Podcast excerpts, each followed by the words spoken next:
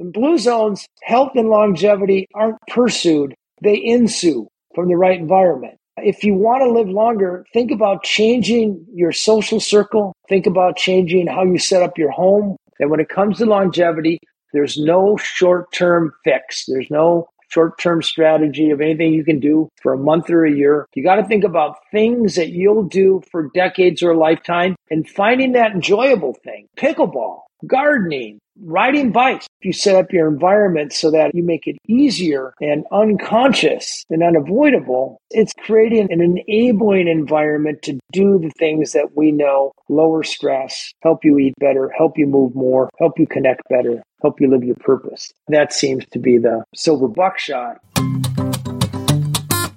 Wouldn't it be amazing to live into your early hundreds, maybe longer, but not just live a long life, but be really present and engaged and well and have everything functioning at an extraordinary level. Have you ever wondered what the longest living communities on earth know about living well into old age that maybe the rest of us don't? Well, my guest today, Dan Buettner, has spent over 20 years decoding the secrets of the world's super agers who don't just live longer, but also thrive with health and happiness past 100. And what he has discovered may surprise you and the many scientists whose labs seem to sometimes contradict what's actually happening on the ground in real life. So what if the key to living longer wasn't just about more kale or supplements or the required daily dose of exercise, but rather transforming your environment and community? After decades exploring these remarkable longevity hotspots, he introduced to the world as the blue zones Dan discovered that their secret wasn't marathon training or spinach smoothies. Instead, their health and vitality ensues effortlessly from ecosystems promoting natural movement, plant-based eating, purpose, community, stress reduction, and more. These are the universal human experiences that affect our ability to build deeply healthy, long, and rewarding lives. But we rarely learn from those who have mastered the art, who've actually lived it. Instead, we turn to labs for, quote, empirically reviewed data, which has its place, but which also doesn't always reflect what's truly happening in the real world, which is why Dan went out into the real world and has been doing this research for more than two decades and why I'm thrilled to share this conversation with Dan to learn some of the simple yet powerful lessons from the world's most vigorous centenarians on sidestepping pitfalls and infusing our lives with their wisdom. Dan's new book, The Blue Zone Secrets for Living Longer, it really transports us inside the lives of history's most remarkable superagers around the globe. I'm excited to glean inspiration on adding life to our years by transforming our environments and communities in simple and enjoyable ways. So join me today for a bit of a myth busting take on the real keys to longevity, vitality, and health from Dan Buettner. So excited to share this conversation with you. I'm Jonathan Fields, and this is a Good Life Project.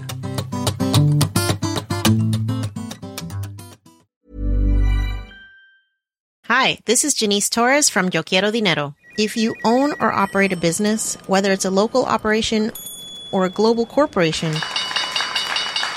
partnering with Bank of America could be your smartest move. By teaming with Bank of America, you'll enjoy exclusive digital tools, award winning insights, and business solutions so powerful you'll make every move matter. Position your business to capitalize on opportunity in a moment's notice. Visit bankofamerica.com slash banking for business to learn more. What would you like the power to do?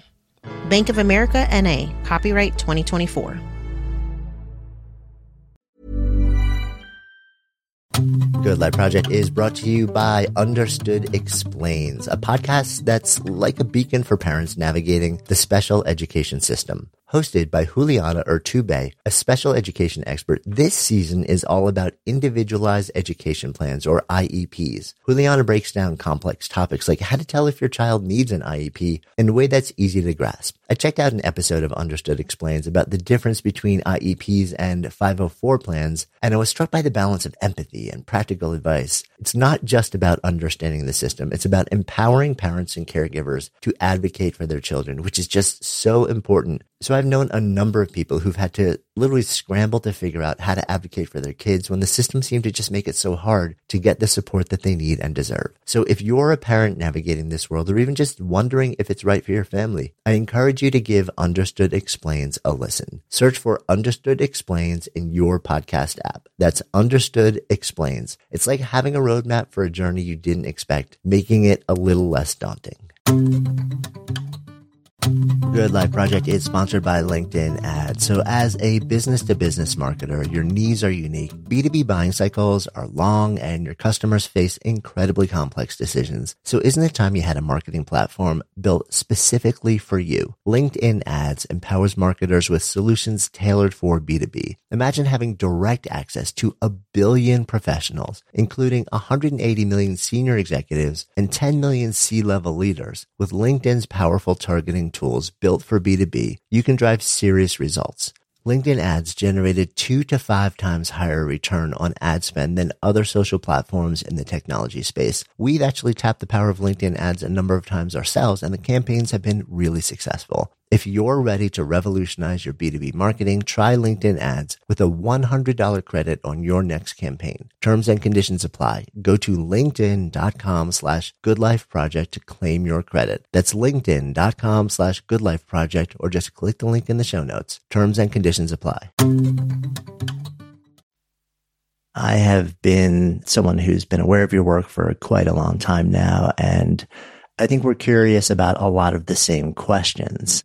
For you, the exploration of the blue zones of not just how to live longer, not just how to sort of like hack the years, but actually how to live well at the same time has been a, a big part of your orbit for, I guess, about two decades now. Is that right? Yes, 20 years. But working mostly under the aegis of National Geographic. So I try to be evidence based and uh, underpinned by a certain statistical certainty in every both longevity and happiness.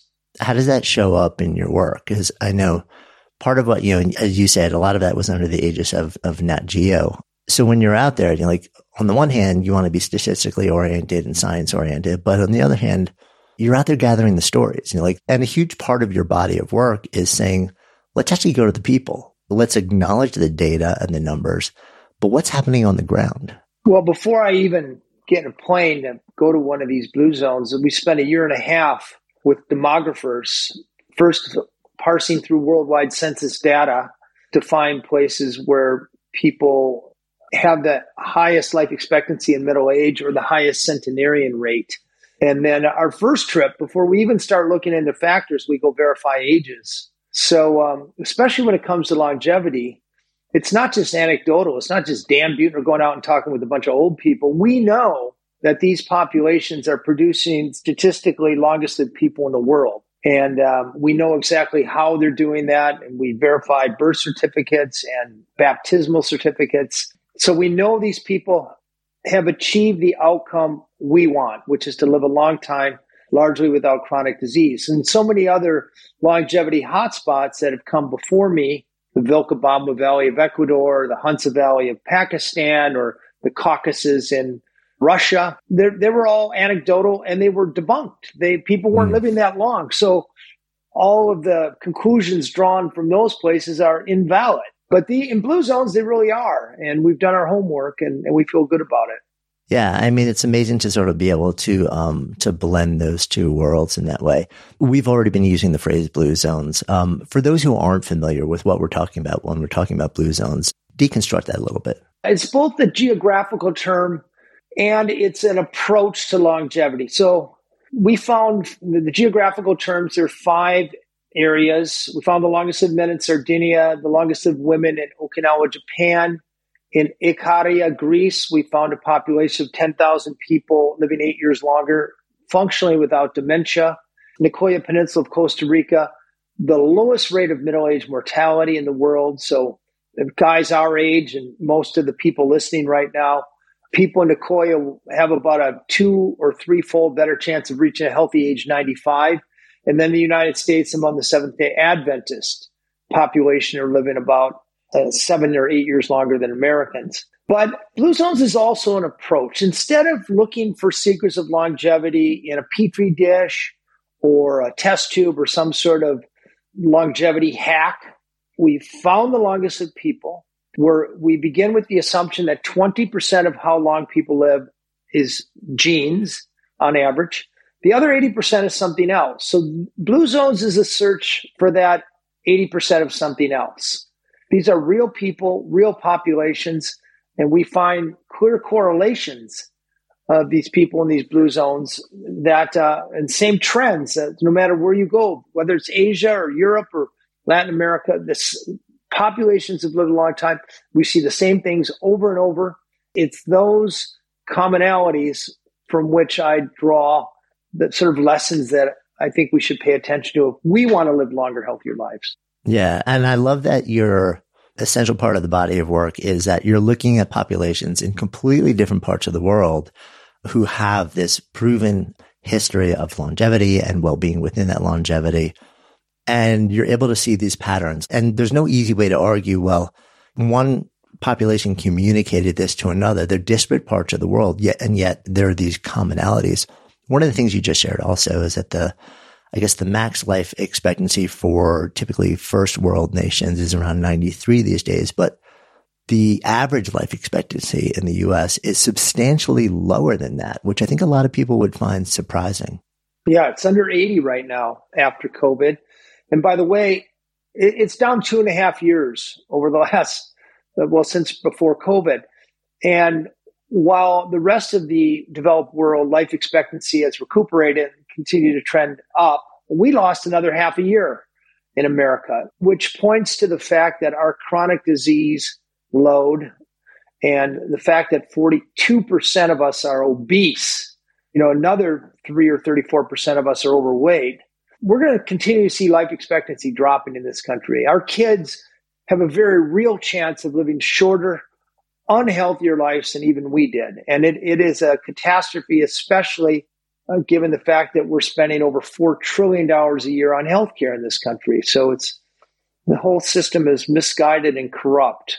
Yeah, I mean, it's interesting. And it feels like a lot of the emphasis, at least in Western culture, especially in the US, has been okay, so how do we hack this? How do we keep living the way that we're living, but hacking on the margins? Is there a way to not have to sacrifice or change behavior or give everything up? But we can incorporate some sort of technology or some sort of supplement to try and fix the problem without really dealing with the root of how we live. Yeah, there's two problems with a hack or some anti-aging nostrum. The first one is there's nothing that has been proven to stop, slow, or reverse aging. No metformin, no remdesivir, no testosterone therapy, stem cells, nothing's proven. And even if we proved they would work, none of them would add more than a year of life expectancy as far, you know, even the theoretical. Meanwhile, we know, for example, simply having four friends around you who you can count on a bad day is associated with about seven extra years of life expectancy over being lonely. We know that eating a blue zones type whole food plant based diet is worth 10 to 13 years of life expectancy over eating the standard American diet. We know that if you can articulate your sense of purpose, it's worth seven years of life expectancy over being rudderless. So if any of these were we could put it in a capsule, it'd be a blockbuster drug. But these aren't things you put in a capsule. They're things nobody can really sell you, so they're not marketed and they're not top of mind. But they not only work, and there's plenty of evidence underpinning them, but also these are the building blocks of a good life. It's not an injection. It makes us feel good to live our life with friends who care about us. It makes us feel good to wake up every morning knowing there's meaning in our lives and how we're going to spend our day contribute something. It makes us feel good to start our day with a plant based breakfast as opposed to bacon and eggs, which make us lethargic. So, once again, other than my books, I don't have anything to sell you. So, there's not a billion dollar marketing plan behind Blue Zones, but it works today and it's worked for defined populations for hundreds of years.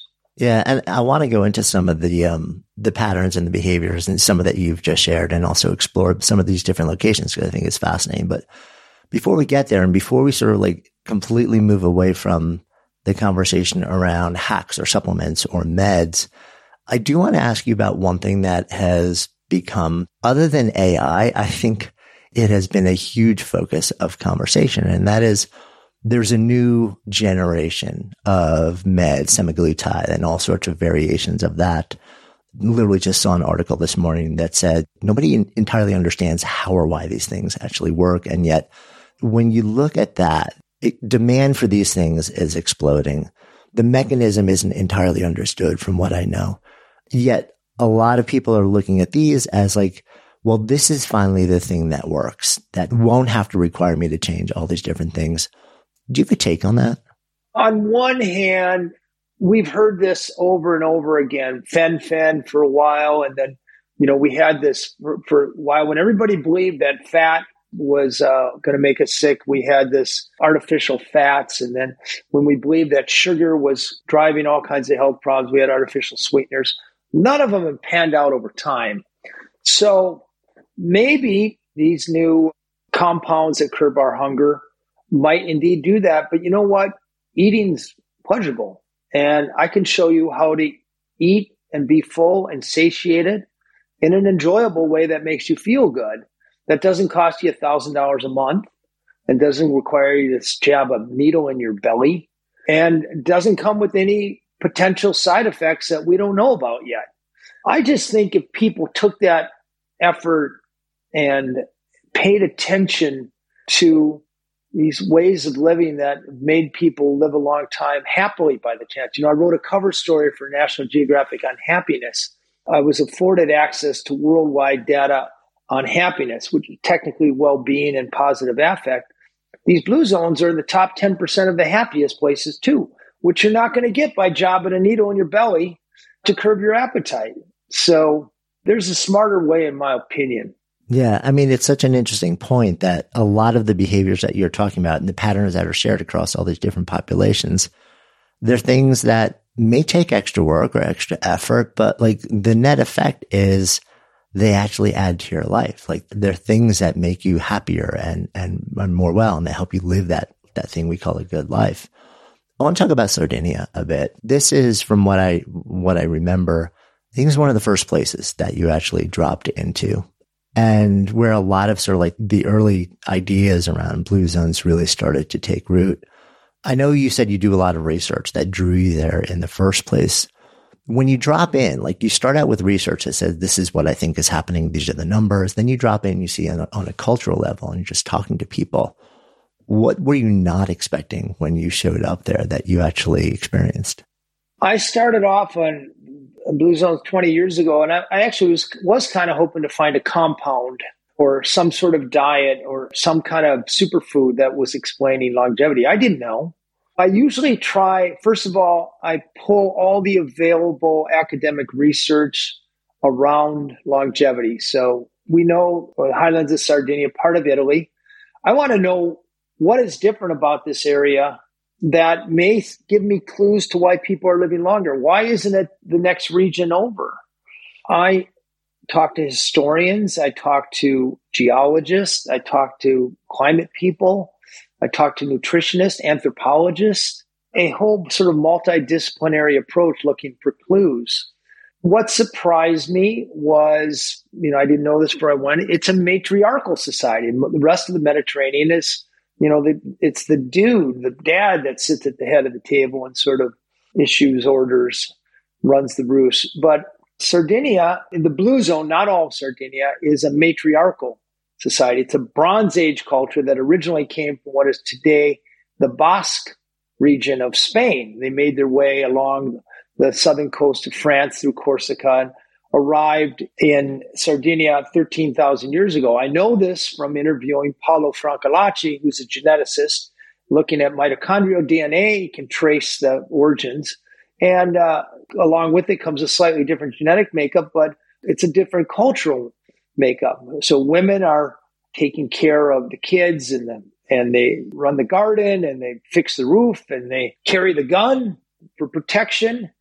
And um, a matriarchal community probably conveys more health and safety to kids, perhaps less likely to be violent.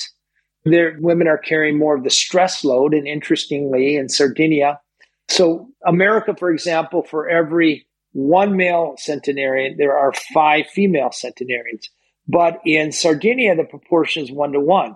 What for each male centenarian is one female. Well, why is that? Is that because the males have something special going on, or is that because the stress load of the females is greater and there's not as many centenarians showing up because they're you know doing the hard work and stressing out?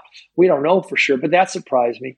The other big thing that surprised me is it was not the altitude of villages. So in other words living in mountain villages conveys no extra life expectancy but it was the steepness the pitch of hmm. the streets in the village so the steeper the streets the more higher predictability for longevity that these people don't eat fish. You think Sardinia, you know, sardines. No. I met centenarians that only ate fish five times in their lives because and even though you can see the ocean, it's a day's journey away and they didn't have a culture of fishing. They had, they were pastoralists. So they didn't eat fish, which surprised me. I found a type of Blue Zones wine. You can actually Google it a Cannonau that had three times the levels of the antioxidants that uh, keep your arteries from getting inflamed, procyanids. So that interested me. It also interested me to find out that the men most likely to make it to 100 had five or more daughters. Daughters were highly predictive of making it to 100 for men. Sons were not. So that might be because daughters are more likely to take care of their aging fathers and sons are, or it may be a selection bias. So there's lots of interesting things if you're willing to dig deep and also run the risk of digging dry wells. You know, a lot of experts I talked to, I spent afternoons with, and nothing came of it. The pitch of the streets is actually really interesting to me, right? Because as you said, you know, like there's an altitude thing there that didn't turn out to be sort of like the thing, but the fact that a lot of the streets were pitched at a steep angle. I guess the implication of that is if you're walking up those on a regular basis, basically you're moving your body in a much more intense way and probably getting closer to that recommended daily allowance of more vigorous exercise just by the nature of the geography of the town. You know, the other finding is nobody exercises. You know, at least mm. in the hmm. way that we're marketed exercise, CrossFit, run yeah. triathlons, pump iron yoga classes, Pilates. They don't have any of that. They just have steep streets. And you see 80 or 90 year olds, they go to church every afternoon. Um, this forthcoming Netflix documentary and in my book, profile a woman who every morning she gets up and she goes to the market. It occasions a quarter of a mile hike up the street to uh, buy her food and then back down. And then at three o'clock every afternoon, she walks up to church. She doesn't need to go to the gym you know, and then she spends a half hour a day in her garden. And, you know, if you ask her if she exercises, she'll say no. But if you count her steps, probably 8,000 steps a day and they're enjoyable. She's walking through her village. It's a beautiful town. She's waving to her neighbors. She's stopping to talk to the bread maker and the butcher and her friends at church. This is where we got to get in America if we want to live longer. It's not what we think when it comes to longevity. I love that notion because I think we're America, especially such as sort of like an exercise focused culture. Well, I mean, to the certain, to the extent that people actually embrace that, you know, there's so little focus on how do I just bring fun, engaging, natural movement into my day throughout the day rather than how can I just blast out the required 30 minutes of quote exercise so I can check that off the box and make it like just done because that's what I'm supposed to do to live a healthy life, which for many people is really unenjoyable the way that they end up doing it. And also what you're saying, there's a much more enjoyable, just fully integrated way of finding movement in your day that has the same, if not better effect. We don't really think about it that way. Yeah, argue exercise has been an unmitigated public health failure. Mm. Fewer than 24% of Americans get even the minimum amount, which is 20 minutes of equivalent of a walk a day. And if you look at the data of gym memberships, people start out with a lot of zeal, usually after the first of the year, but within, within about a year, 80% of people are functionally not even using their gym membership. So they say, yeah, I go to the gym, but they really don't. Two more problems. The second problem is we did not evolve sitting on our butts all day long, and then a half hour burst of energy. We evolve moving naturally all the time. You, know, you wake up in the morning and you have to go gather your food and find wood and start a fire and build our shelter and walk to the neighbor. So we're genetically hardwired to move all the time. And it's much better for us to keep move every 20 minutes or so, like people in blue zones do, keep your metabolism higher all day long. So you're burning calories even when you're not quote unquote moving or exercising. The third problem with it is people who do sedentary and then a big burst of physical activity, that creates inflammation. When you work out too hard, the next morning you wake up and your muscles hurt and you're achy and fatigued, lactic acid, that's inflammation. It's the same inflammation that stress occasions, or very similar, at least metabolically. Wreaks havoc on our arteries, shrinks our brains, wrinkles our skins. Is it good to do it once in a while? Yes, it is. But the notion of twice a week, I'm going to go crush it in the gym and I'm going to get healthy is wrong minded. There are studies that show that marathon runners have more calcification in their arteries and they're more likely to, to die of a heart attack. Uh, Minnesota, where I spend part of the year, there is a huge spike in heart attacks after the first snow.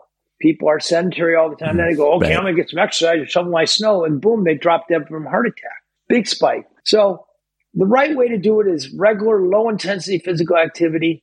Do something you love, but do it every day. And why do I say love? As you pointed out a minute ago, Jonathan, if it feels like a chore, we stop doing it.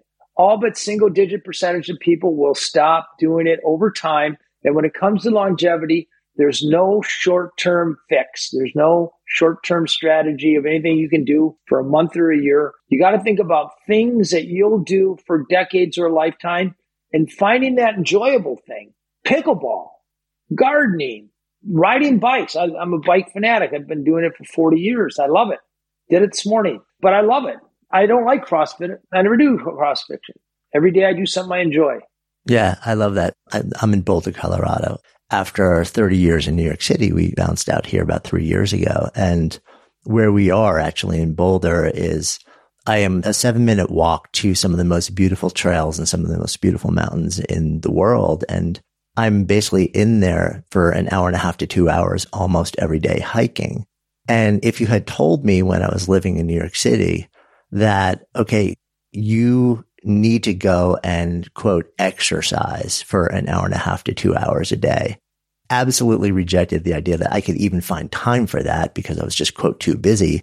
And then the notion of actually like applying myself to some exercise like that for that amount of time was almost inconceivable. And I'm somebody who's pretty somatically oriented.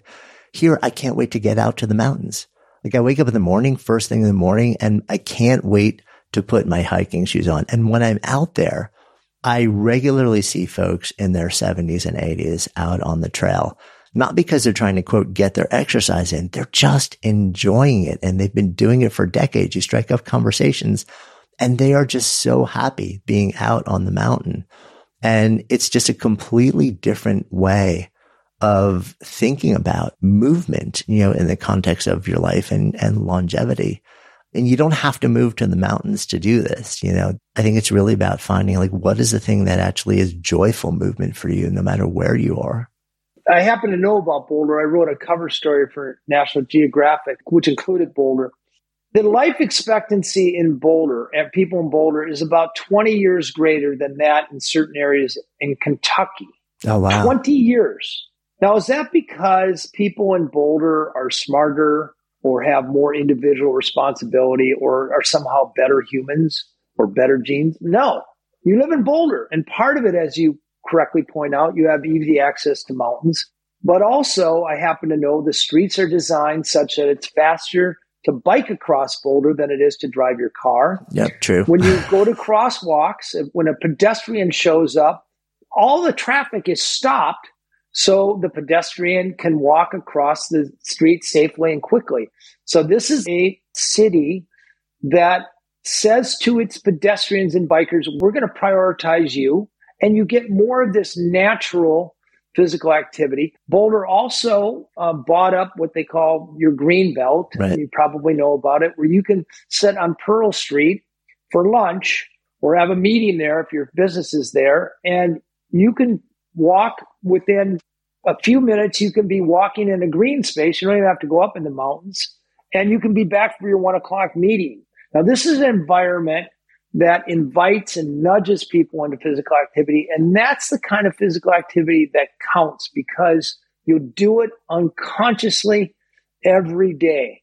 And the statistics back me up on that.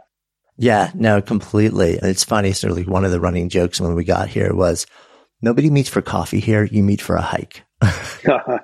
it's just like that is sort of like the standard for if you want to hang out with friends. Ryan Reynolds here from Mint Mobile. With the price of just about everything going up during inflation, we thought we'd bring our prices down. So to help us, we brought in a reverse auctioneer, which is apparently a thing. Mint Mobile unlimited premium wireless. Ready to get 30, 30, bit to get 30, bit to get 20, 20, 20, bit to get 20, 20, bit to get 15, 15, 15, 15 just 15 bucks a month. So, Give it a try at mintmobile.com slash switch. $45 upfront for 3 months plus taxes and fees. Promo for new customers for limited time. Unlimited more than 40 gigabytes per month slows. Full terms at mintmobile.com. Hi, this is Matt and Sean from Two Black Guys with Good Credit. From a local business to a global corporation. Partnering with Bank of America gives your operation access to exclusive digital tools, award-winning insights, and business solutions so powerful you'll make every move matter. Visit bankofamerica.com slash banking for business to learn more. What would you like the power to do? Bank of America, N.A., copyright 2024. Hey, Dave. Yeah, Randy. Since we founded Bombas, we've always said our socks, underwear, and t-shirts are super soft. Any new ideas? Maybe sublimely soft. Or disgustingly cozy. Wait, what? I got it. Bombas. Absurdly comfortable essentials for yourself and for those facing homelessness. Because one purchased equals one donated. Wow, did we just write an ad? Yes. Bombas. Big comfort for everyone. Go to bombas.com slash ACAST and use code ACAST for 20% off your first purchase.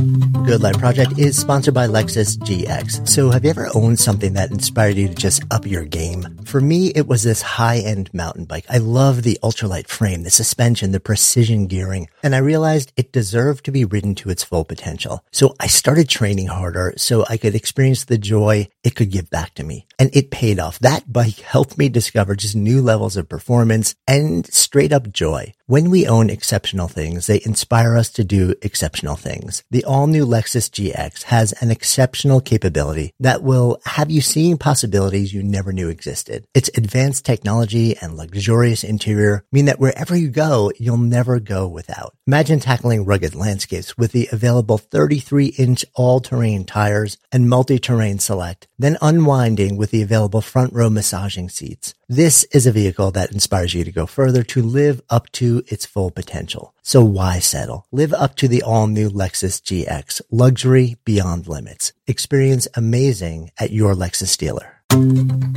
One of the other communities that you've explored, I think is interesting also because it exists within the US, but it's also almost like a, its own capsule within the US, which is the, the Seventh day Adventist community in Loma Linda.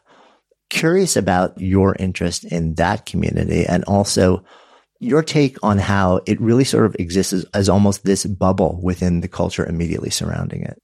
It is definitely a bubble. The uh, National Institutes on Aging has been funding studies uh, for the Adventist epidemiology studies for 30 years. They followed 100,000 Seventh day Adventists and um, they look at their lifestyle and then they follow up in a series of years after to see who survives and who doesn't. And they find that Seventh day Adventists who are adherent live as much as 10 years longer than their California counterpart or the people, you know, this is in Loma Linda, California. You look at just one city over and they're living a decade less. So you start saying, well, what's going on here? So the Adventists are conservative Christians who distinguish themselves from other Christians that, you know, they tend to emphasize education. They um, evangelize with health and they celebrate their Sabbath on Saturday instead of Sunday. And they take their Sabbath very seriously. So they become a little bit uh, isolated from other people in the area because their kids aren't playing football on Friday night or Saturday, and they're they're not going to dance classes, and they're not going to movies. They spend that 24 hour sanctuary and time focusing on their family. They have long church services Saturday morning, Saturday afternoon. They're going to these potlucks where they're meeting their friends and you know reinforcing those social circles, and then they take a nature walk. You know, right in their religion or their their religious writings is the prescription take a nature walk on Saturday afternoon. And the power of this is they're doing it for decades or a lifetime. None of this would work very well if you did it once or twice or got excited about it for a few months. They're doing it for a lifetime. Adventists also take their diet directly from the Bible. Genesis chapter 1, verse 26. God has provided all trees that bear fruit and plants that bear seed. And uh, one stanza later, God talks about green plants. So nowhere in the Garden of Eden does the diet call call for, you know, sausage or hamburgers or cheese or or eggs. You know, it's basically the diet that God hands down to humans uh, is a plant based diet, and the Adventists actually adhere to that at higher levels. So um, this this you see the same patterns in all blue zones, mostly a whole food plant based diet. And sure enough, when we're when they're doing it here in America, they're living a longer time, and it, it provides a really good example. Yeah, the shared food patterns I think is interesting. But one of the things that also jumps out at me is that this was one of the communities, and I think it's the only one that I know of, and tell me if I'm getting this wrong, that you dropped into over the years where it is largely a faith-based community rather than others where it's more of just a local population. Curious what your take is on the role of whether you define it as faith, religion, spiritual devotion, um, a sense of a participation in something bigger, whatever it may be, whether that has a central place in this conversation around well-being and longevity? Belonging to a faith-based community, I, I do. We know that people who show up to church or temple or mosque live four to 14 years longer than people who have no faith. And it might be because people who belong to a faith are less likely to get involved in risky behaviors like drugs or, you know, weird sexual things where you might get a disease. It might be because um, they have a built-in social circle. You know, loneliness shaves eight years off. You know, if you every Saturday or Sunday you see your church or temple buddies, you share something in common. It may be because people show up to church once a week. They can shed stress because they're taking their focus off of their daily woes and focusing on a higher purpose. Or there might be a, a God treats his or her subjects favorably. I'm not a particularly religious person but it seems to work. And it works best, by the way, for inner city youth, 20 mm. year old inner city minority. Probably the most effective public health intervention is to get them involved with a faith based community. And um, the impact is vast and the cost is very low. And with the Adventists, it's not just their faith, it's the community.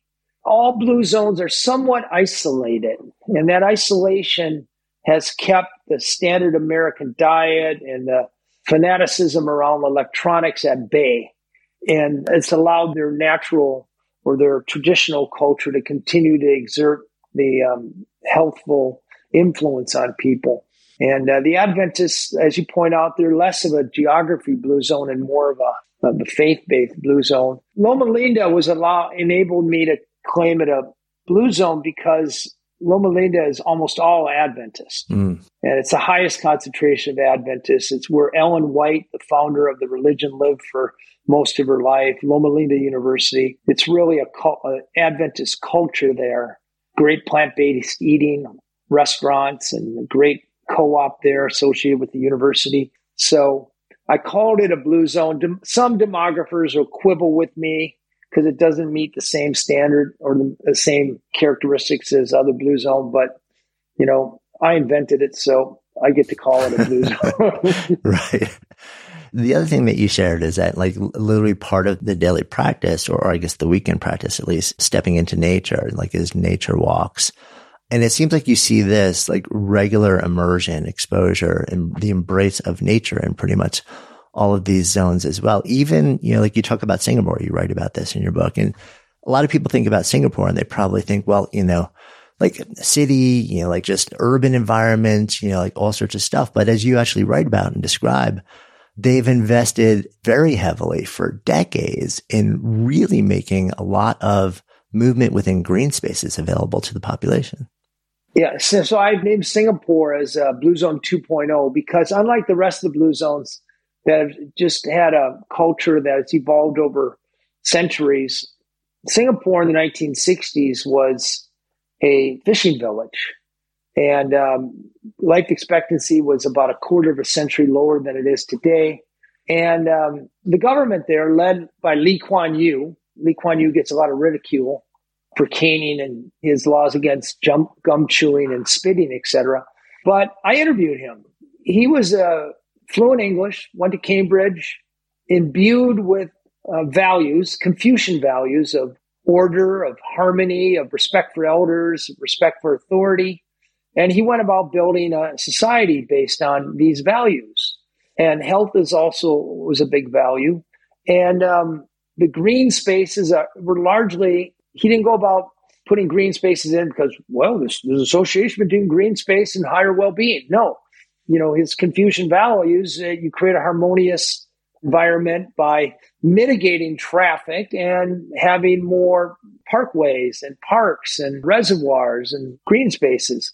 About 40% of the island, even though it has about the highest population density in the world, is full of green spaces. Traffic became a problem er, very early on in the 1970s. It's a problem in this country. Instead of letting traffic run wild and succumbing to lobbyists or business interests like we do in the United States, he said, you know, people are healthier and it's more harmonious if they're walking. So he tax the heck out of a car. If you want to buy a Honda Civic, be ready to shell out about $100,000. Most of it's taxes. You're going to pay very high gasoline. They don't subsidize gas there. Pay about over $10 a gallon for gas. You're going to pay heavy tolls to go into the in, in middle of the city. And I know people listen and say, "Oh my God, what a nightmare! I can't drive."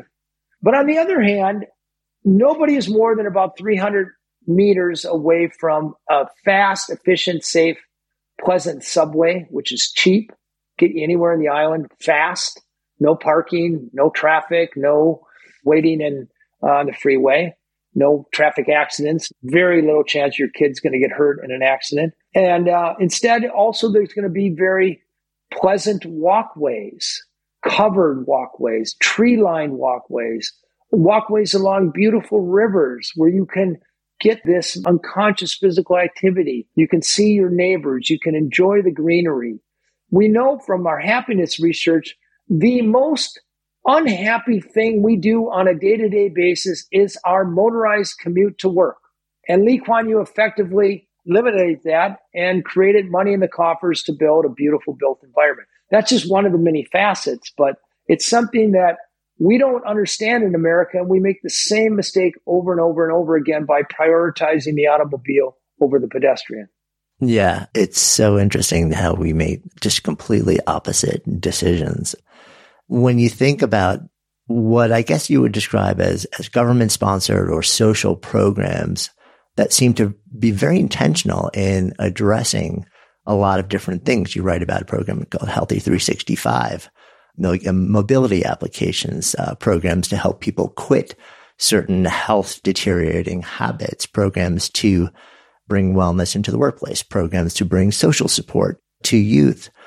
And it seems like large scale investment in supporting the types of behaviors that would lead to not just a better day to day life, but better longevity. Well, as I mentioned before, in this country, our current healthcare spend per year is $4.4 trillion. To put that in perspective, the value of all farmland in America is $3.7 trillion.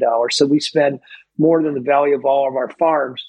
And 96% of it is in mopping up the mess from chronic disease, from diabetes, heart disease, cancers, many of which are avoidable, dementia, strokes, they're just putting a slightly higher percentage of their healthcare spend in prevention. And it's the best money you'll spend. There's about a 16 fold return on the prevention dollar as opposed to the sick care dollar that we spend money on. The problem in this country is all the, in the healthcare industry, all the incentives line up behind sickness. Nobody makes money if you stay healthy. Pharmaceutical companies are going to lose money because you're not getting a prescription. Doctors are going to lose money because you're not coming in for procedures. Hospitals are going to lose money because you're not renting a bed. So their lobbyists are going to be out in throngs looking for support for making sick people sick. And there's no lobbyist out, or very few lobbyists, who are saying, let's make streets more walkable. Let's curb the access for junk food. Let's stop subsidizing cheap grains and feedlot livestock and processed food, which we de facto do in this country. And we hope for health in this country and we get sickness. The folly of incenting for A and hoping for B. One of the other populations I know you've been studying for years is Okinawa, which is interesting because it seems like it's also, and, and you write about this, the generation that you originally studied there may be, in fact, the last generation that would allow that space to be labeled as a blue zone in no small part because of U.S. influence. Correct. So Okinawa produced the longest lived people in the history of the world, and now they are the least healthy of 47 prefectures in Japan. Why is that? That's since I started studying that place. I, I first went in 1999. So it's been 24 years I've been going there, and I've seen it deteriorate largely because there's an enormous American base there. And around that base is a forest of fast food restaurants. McDonald's, the biggest A&W root beer stand in the world. And there's like even an American town there where it's just pizzas and burgers and all of the sickness that we're exporting to the rest of the world through our processed food and our burgers and our junk food. You know, yes, there's a certain romance around that food. Sure, it's okay as a treat once in a while, but the ubiquity of it and the daily nature of it is is killing us. And it is created in Okinawa, a place with one of the highest rates of obesity, one of the highest rates of type 2 diabetes.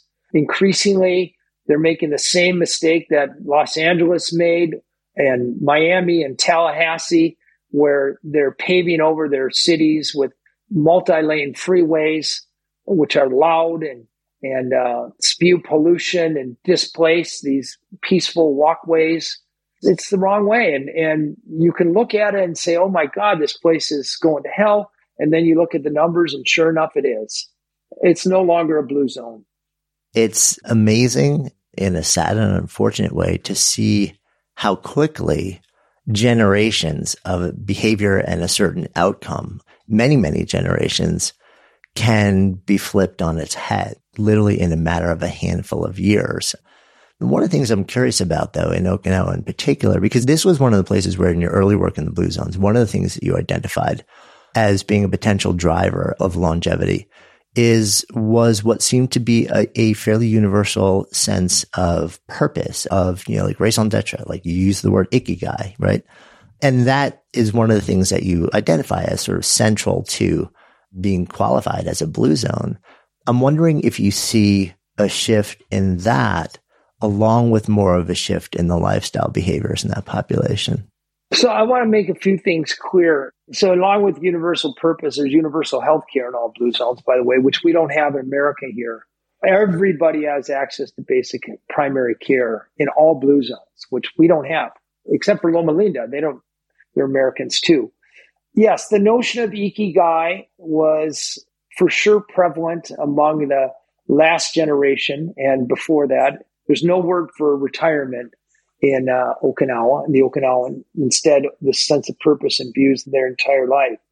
People say lifestyle all the time. In none of these blue zones do people have a better lifestyle when it comes to better discipline or better diets or better exercise or better individual responsibility. They don't pursue health at all. They don't take supplements. They don't go to CrossFit they just live their lives. And the big universal insight, the big idea that I hope Blue Zones conveys that if you want to get healthier, get happier, or live longer, do, don't try to change your behavior. You'll fail in the long run. If you look at the recidivism curves of diets, of exercise programs, of even pharmaceutical adherence. People can pay attention for a number of months, but within a year or two, you lose about 90% of people who try to change their behavior.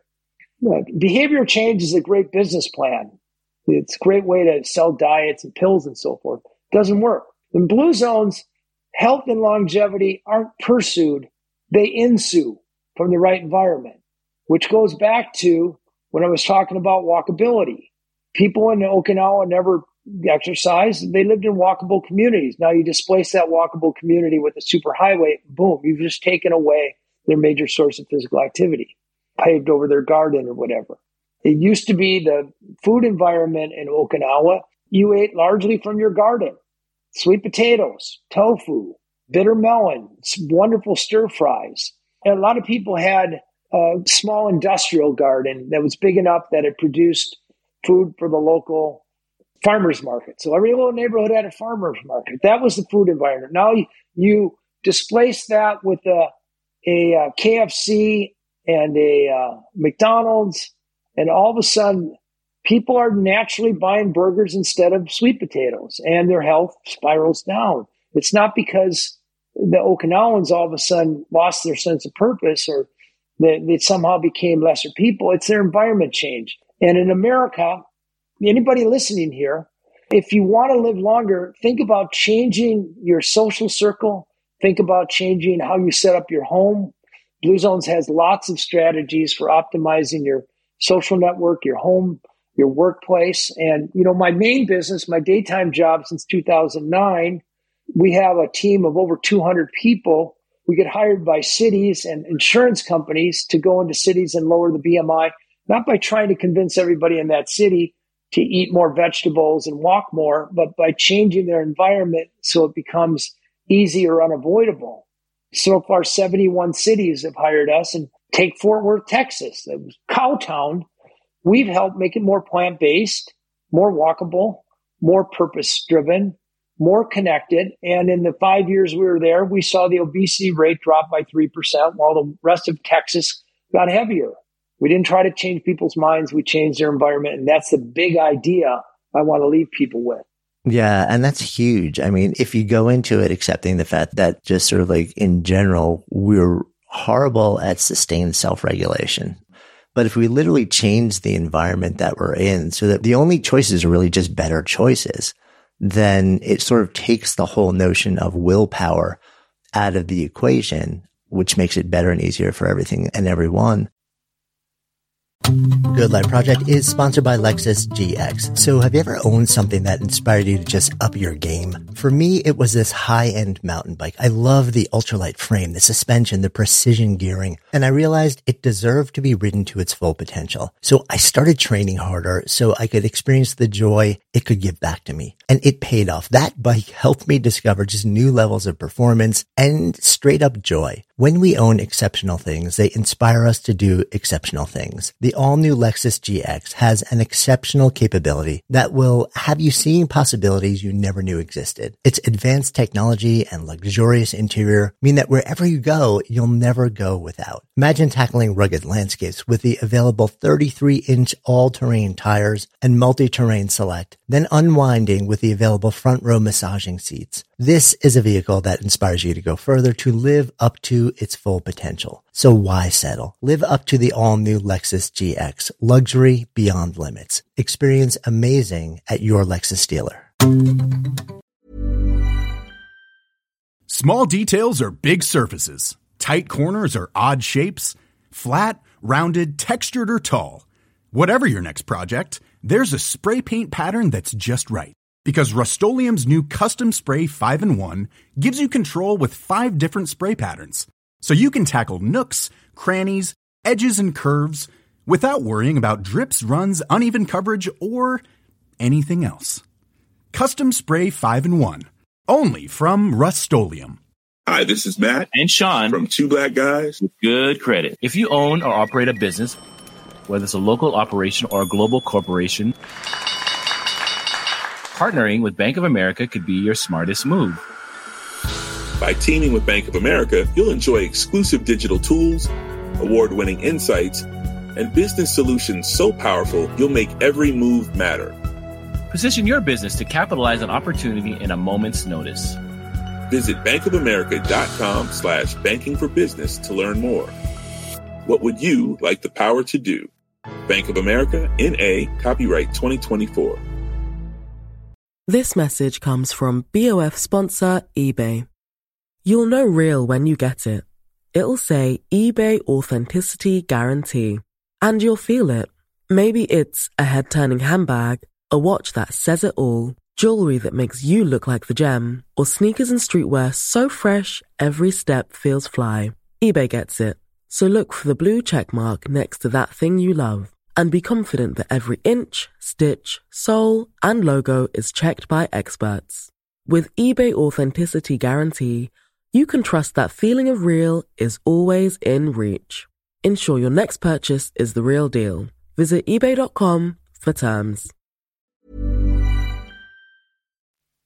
One of the things that we haven't talked about that, that I'm really curious about is stress we live in a day and age where most people report being under some level of sustained stress. And like, and of course, the last three years were a super high level stress for everyone. But even before that, and now as we emerge from it, what's your take? And this is actually, I know you included this in sort of like the nine critical things list that you write about, um, is downshifting stress. But when we think about behavior change and stress versus environment change and stress, like how do these things all work so that we feel like we effectively really can reduce stress. Cause I think a lot of people think, okay, I'm under stress. I feel it. I know it's doing harm to me, but I don't really see a way out of it. Well, there's not a silver bullet, but it is silver buckshot. We know driving in traffic is stressful. We know it, it's stress inducing. So if you figure out how to uh, walk to work, bike to work or even take public transportation, you take that stress out. We know that socially interacting with people lowers stress. So making time to reshape your social circle so you have four or five people who care about you, who live nearby, and who meet with you regularly. Uh, that takes that stress out of. We know eating meat and smoking contribute to stress producing chemicals. So taking those out of the diet, so living in a healthy food and tobacco environment is going to risk that. Uh, we know people who take the time to know their uh, sense of purpose, wake up in the morning, they know exactly what they're going to do. They take the existential stress out of their day, like, oh my God, what am I here on earth for? What am I going to do today? No, that becomes much clearer. Taking a nap lowers cortisol. So having a place at work or at home where you can go up and take a nap, all these things incrementally uh, work when it comes. Taking the electronics out of your kitchen will lower stress lower cortisol levels when you're eating. Once again, I being a little disruptive by saying the answer is only changing your environment. There's a behavioral component, and you know, single digit percentage of people can get by on raw discipline and presence of mind, uh, but some folding, some mix of the right education, and the right intention is good. But if you set up your environment so that it make you make it easier and unconscious and unavoidable, it's sort of creating an enabling environment to do the things that we know lower stress, help you eat better, help you move more, help you connect better, help you live your purpose. That seems to be the silver buckshot. Yeah, that makes a lot of sense to me. Like rather than looking for that one big thing, like what are all the little things that are probably a lot more accessible also to a lot more people? It's like if you have a list of 20 different little things that you could do, a lot of people could look at that and say, yeah, I could do this or I could do that or I could make this shift or change this in my environment rather than saying, what's the one thing that's just going to completely turn everything around, which for a lot of people probably doesn't exist. We're having this conversation. You've got a new book coming out. And by the way, like the, the photography in the book is stunning. and for those who are thinking, what are the things that I can do? Uh, what about eating? You offer a lot of great roadmaps, advice, like ingredients, things to eat. We're having this conversation on the verge of a four part Netflix special coming out. Curious, you've been doing this work for so long. When you say yes to something like this, what's the incentive for you? Like, what do you want to convey by taking people on a visual journey that is different than the story that you've been telling for the last two decades? Well, 2005, when I wrote the cover story for National Geographic, we had 40 million readers. It's down to about 1 million readers now. When I wrote my first book in 2008, a lot of people read books. I sold a million books. Now, the way people are consuming stories is through Netflix and social media. So I've switched to these mediums. I mean, the forthcoming book, this Secrets of Living Longer, represents 20 years of work. It, it looks and reads like a, a very long National Geographic article. It's full of the, our best National Geographic photography, brings up to date all five blue zones, and um, reads like a manual for taking this wisdom and putting it to work in your life. But at the end of the day, you know, if I sell 100,000 copies these days, it'll be big. Netflix is it has about 300 million subscribers worldwide. It's translated into 40 languages. We got the same crew that did Chef's Tables, so it's visually gorgeous to shoot it. They had low rent talent leading it. That was me. But uh, other than that, it's a ph- phenomenal, phenomenal show that takes people on the journey that I've taken over the last 20 years, reveals the secrets and shows how to put those secrets to work in your life in a way where you can sit down with a bowl of popcorn. Please don't put butter on it, but bowl of popcorn and, um, you know, have four enjoyable evenings and pretty much download what took me 20 years to find. Yeah. Curious for you, just on a personal level, what it was like for you to travel to these different places, sort of like rather than on your own, sort of like a personal quest and, and inquiry and on more of a journalistic approach. Um, literally with a whole crew and capturing this whole thing. I'm curious what that experience was like just for you personally and how it was different. Well, I took some satisfaction in being able to shine the light on these these cultures that deserve attention and um, celebrate them, and they enjoy it. You know, I find that most people who've lived 80, 90, 100 years, they love it, telling their story to interested people. But I did learn it's a it's a hell of a lot harder to make TV than it is to watch it. It, was uh, fairly grueling, five months, 12 hour days, but ultimately very satisfying. And I learned a new way to tell stories, which is, you know, through TV. But um, yeah, I'm proud of it. I hope people watch. Yeah, I'm excited for that to meet the world as well. So it feels like a good place for us to come full circle. In our conversation in this container of Good Life Project, if I offer up the phrase to live a good life, what comes up? wake up knowing your place in your community, being able to contribute it to it, to be able to walk to go get your cup of coffee, to do something active that you enjoy, to have time with your best friends every day, to be nurturing of your family and of those friends, and to um, to eat good food, plant based have all those, you not only enjoy life, you'll have a lot of life. I want to just mention that if, it, if any of your listeners have more questions, they can direct message me at Dan Buettner on Instagram. I answer all my all questions people ask, and and I just want to, you know, I know Jonathan, you and I feel like the two of us have had this conversation together, but I know a lot of people out there took an hour or however long to pay attention. And I, I, take it as a real honor that they would take this time out of their day and, and uh, spend it with us and learn about the Blue Zones. So thank you. Thank you all. Thanks. Hey, before you leave, if you love this episode, safe bet you'll also love the conversation that we had with David Sinclair, offering our different and I think complementary lab based take on longevity. You'll find a link to David's episode in the show notes. And of course, if you haven't already done so, please go ahead and follow Good Life Project in your favorite listening app. And if you found this conversation interesting or inspiring or valuable, and chances are you did since you're still listening here, would you do me a personal favor, a seven second favor, and share it? Maybe on social or by text or by email, even just with one person. Just copy the link from the app you're using and tell those you know, those you love, those you want to help navigate this thing called life a little better so we can all do it better together with more ease and more joy. Tell them to listen. Then even invite them to talk about what you've both discovered because when podcasts become conversations and conversations become action, that's how we all come alive together.